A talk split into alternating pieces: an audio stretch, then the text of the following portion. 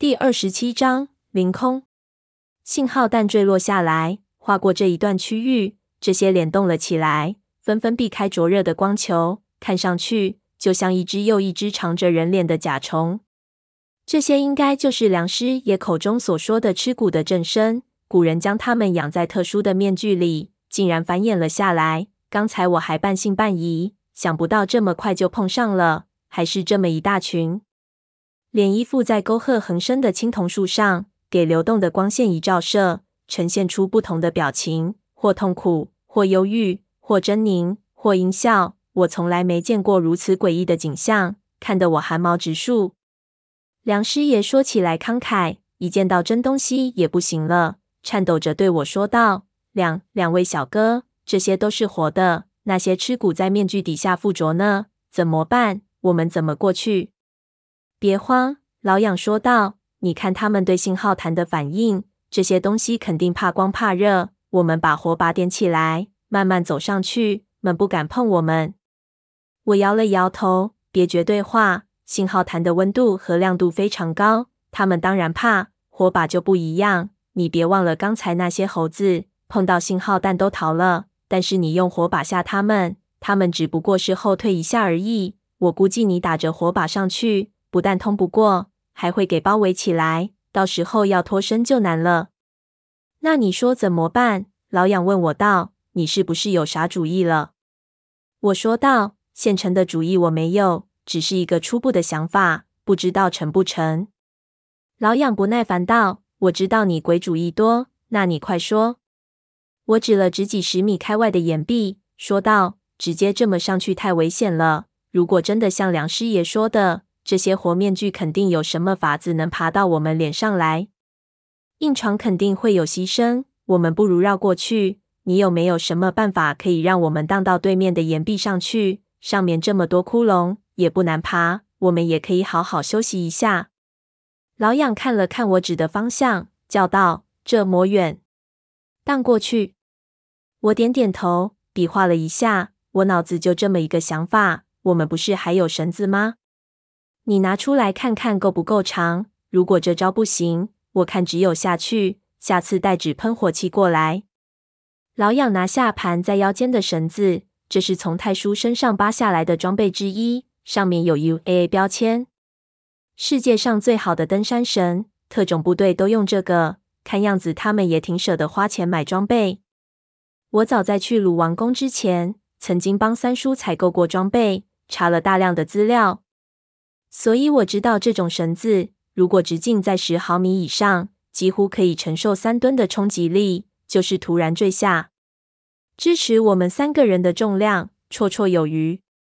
强度足够，只是不知道长度够不够。老痒将它垂下树去，目测了一下，不由叫了一声：“糟糕！绳子总长只有十几米，要到达对面，还差很长一截，怎么办？”他问我。就算把我们的皮带接起来也不够。我捏了捏绳子，发现这是十六厘米的双股绳，不由灵机一动，说道：“没事，咱们把这绳子的两股拆了，连成一条就够了。”小吴哥，行不行啊？这绳子这么细，不会断吧？梁师爷问道。你看，这简直比米面还细，您可别乱来啊！国外登山杂志上是这么说的。总不会骗我们。我将绳子外面的单只外网层撸起来，抽出一条非常细的尼龙绳，自己也咽了口唾沫。真他娘的太细了！按照常识来说，这么细的绳子肯定没办法承受我们的重量。不过国外的资料上确实是这么说的。八毫米直径的这种加强尼龙纤维，已经可以用来做登山的副绳，只要不发生大强度的坠落，是不会轻易断的。当然。使用这种绳子有一定的危险性，所以一般都是两条一起用。我们只有一条，还要请上帝多保佑。还是相信高科技吧，我想到，总不会这么倒霉。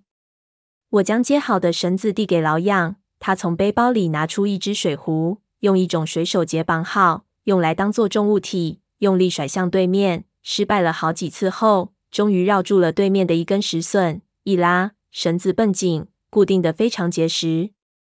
行了，老痒说道。他妈的，总算搞定了！老吴，这绳子不去说它，对面这些石头靠不靠得住？我不知道，我说道，一边想着如果石头靠不住会怎么样。我大概会给荡回到青铜树这一边，运气好一点撞到树干上，撞个半死；运气不好就直接给树上的枝丫插成筛子。绳子的这一边也给绑在一根青铜枝丫上。老杨打了个比较特殊的结，好让我们过去的时候可以在对面将这个结解开。这个结非常复杂，看得我眼花缭乱。我问他哪里学来的这种本事，他说是老李。一切准备就绪。我最后扯了扯绳子，确认两边都已经结实了，就招呼他们开爬。结果他们两个人都没动。我看了他们一眼，发现他们正用一种打死也不第一个爬的眼神看着我。显然，第一个上这么细的绳子需要非常大的勇气。我又叫了两声，两个人都摇了摇头。我只好暗骂一声，硬着头皮自己先上去。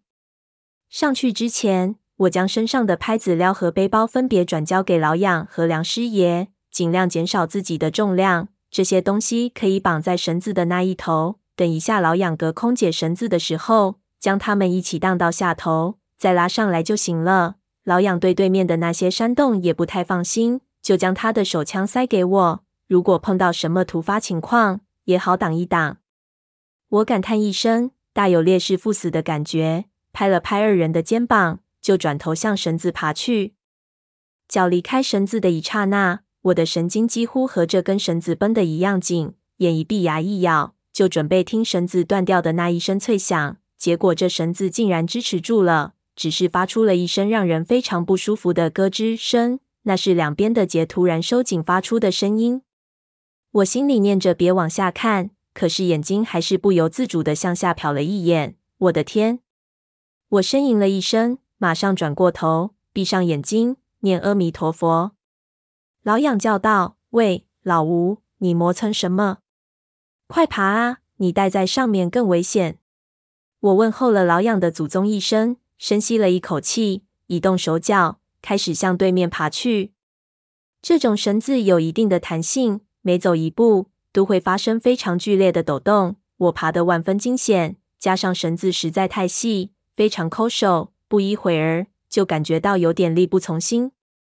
爬到后来，我的脑子一片空白，连自己都不知道怎么才到了实地。我的脚马上一软，抱住那石笋就瘫成一团，在那里大喘。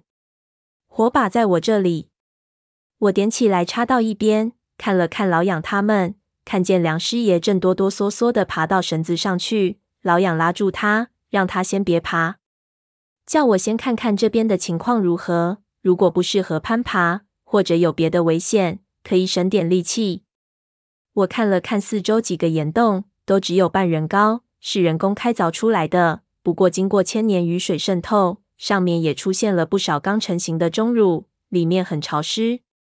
这些岩洞开在这里，可能和当年铸造这根庞然大树的工程有关系。往上看去，这些岩洞之间的距离只有三四尺。虽然爬起来不会太连贯，但是也不至于很困难。岩洞里面空无一物，没有什么危险。刚才在树上看到洞里有什么东西，大概是光影变化造成的错觉。在这样幽暗的地方，神经难免会有点过敏。我一边安慰自己，一边再次确认，然后抬手给老养打招呼。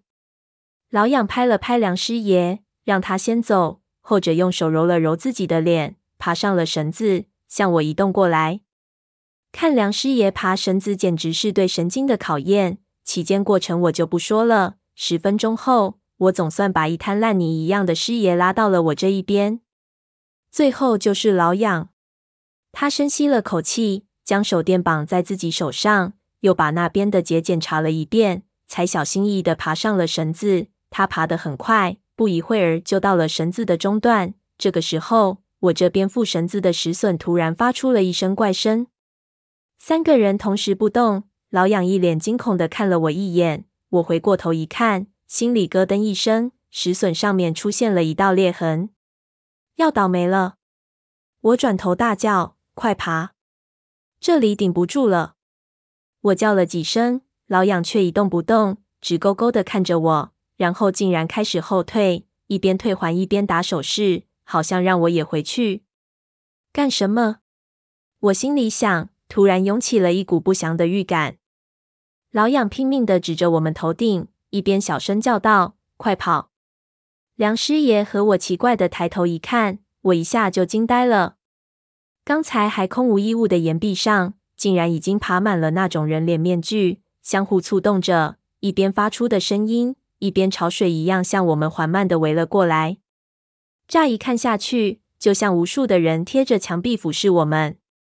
我这时候真想抽自己一个巴掌。真他娘的笨！树上有尸骨，怎么就没想到岩壁上也会有？这下子完蛋了！难不成我的下场就是变成像那些猴子一样的东西，在这里干死？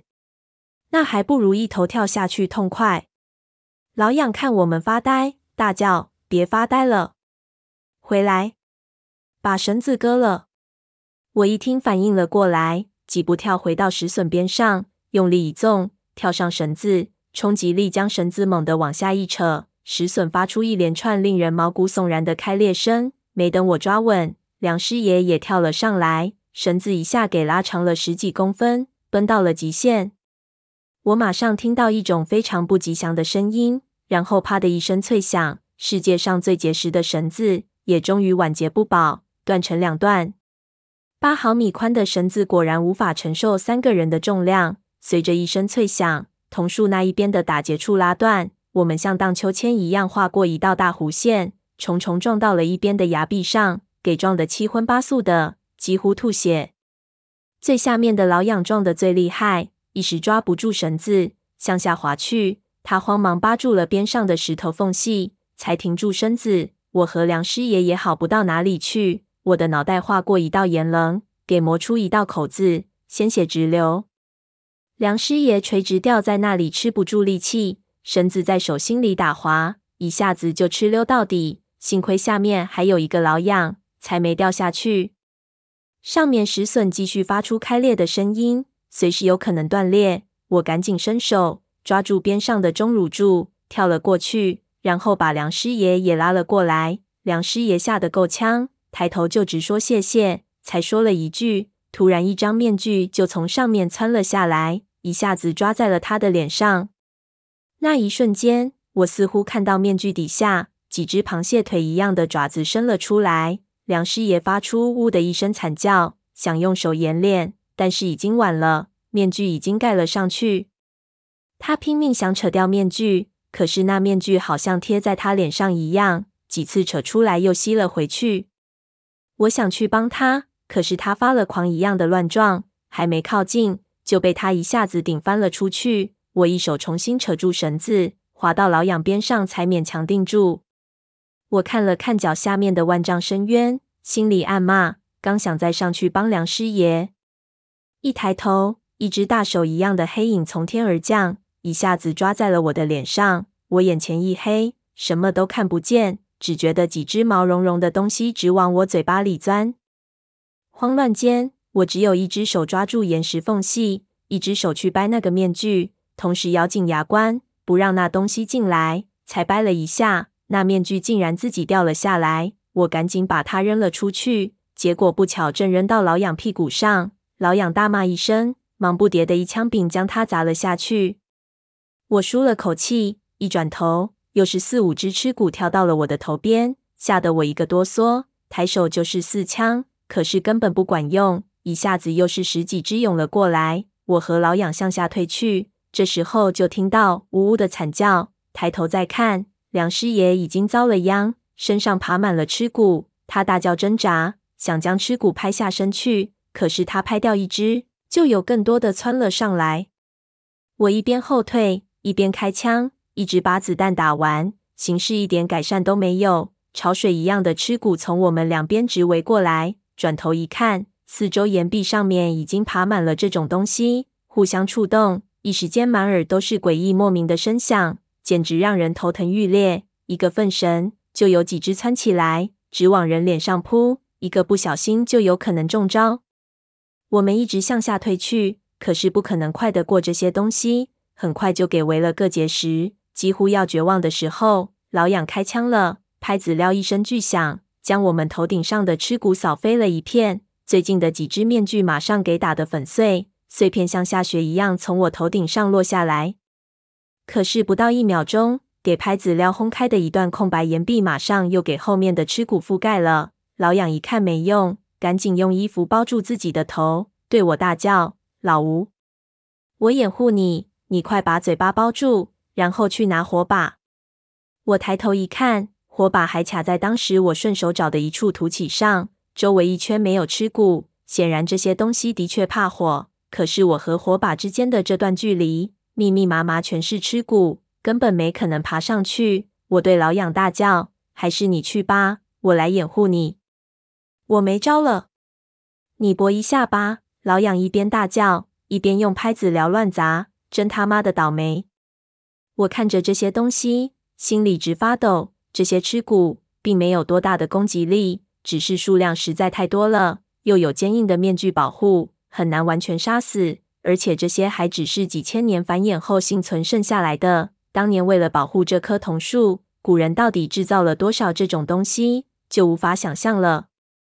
老痒又一次甩开身上的尸骨，想爬到我的身边来。可是，在抬头看我的时候，他突然呆住了，叫道：“老吴，你怎么回事？”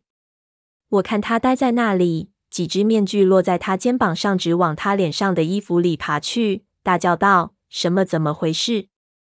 小心！”老痒才反应过来，慌忙把肩膀上的尸骨拍掉，然后对我道：“老吴，我说你没发现？这不对啊！什么不对？”我将他拉过来，不耐烦的大叫：“什么时候了？有屁快放！你看看你身上一只面具都没有啊！”他们怎么不爬你身上去？不可能啊！我低头一看，自己也啊了一声，又看了看梁师爷和老痒，他们身上都爬满了尸骨，怎么甩都甩不掉。可是我身上的确一只也没有。我心里咯噔了一下，马上回忆起，从刚才到现在，除了飞到我脸上的那只外，身上的确也没有爬上来过。刚才一路混乱，一直没有发现。还觉得自己运气不错，现在看来有点不对劲。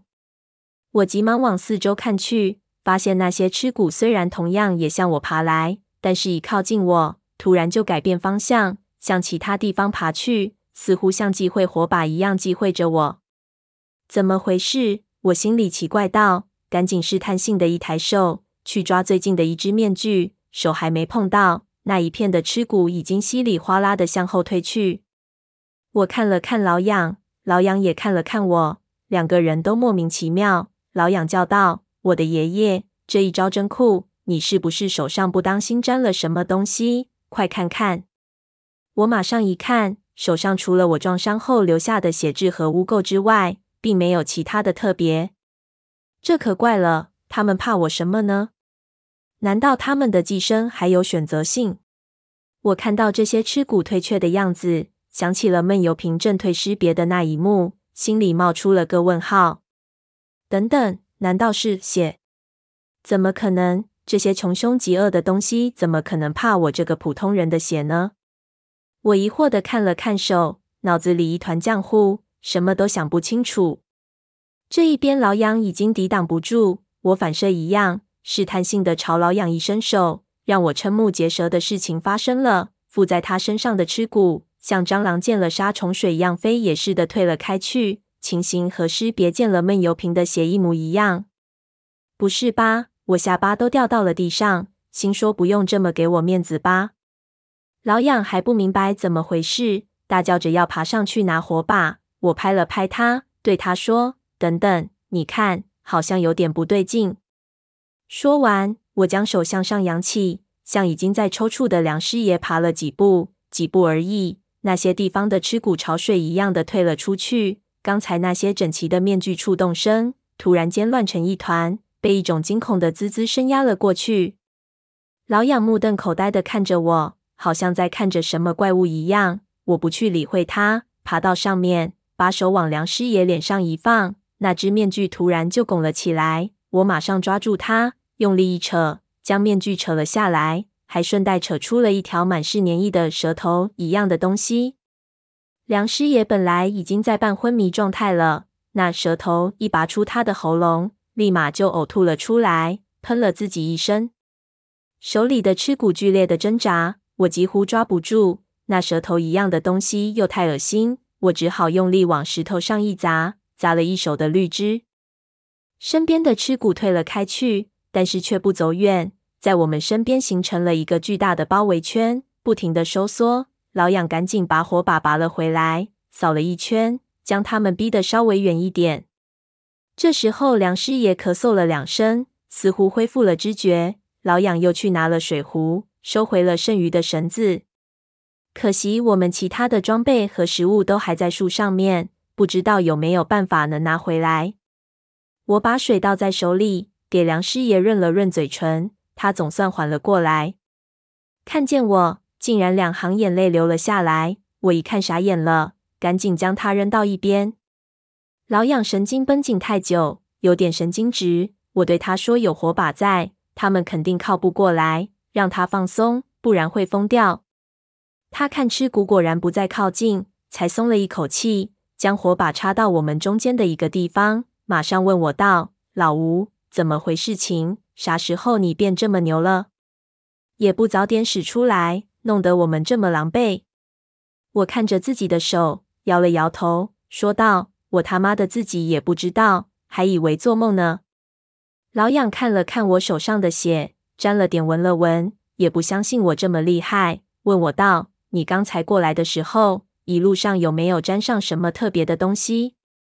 你仔细想想，说不定给你碰上了什么这些破面具的克星，你自己不知道。”我想了想。我碰过的东西，他们都碰过了的。要说没碰过的，只有我的血。可是这不可能。要是我的血这么强劲，在鲁王宫我就发威了，哪会那么浪费？那难道是那时候沾上了他的血，现在还有用？不是吧？我摇了摇头，自言自语的否定了。梁师爷听我们说了刚才的事情，就问我们是怎么一回事。他给面具遮了眼睛，什么都没有看到。老痒又存心挤兑我。对他说道：“你不知道，刚才咱老吴可是威风了一把，那是这么一回事。”梁师爷听他一说，啧了一声，说道：“小吴哥，你有没有吃过一种东西，是黑色的，这么大，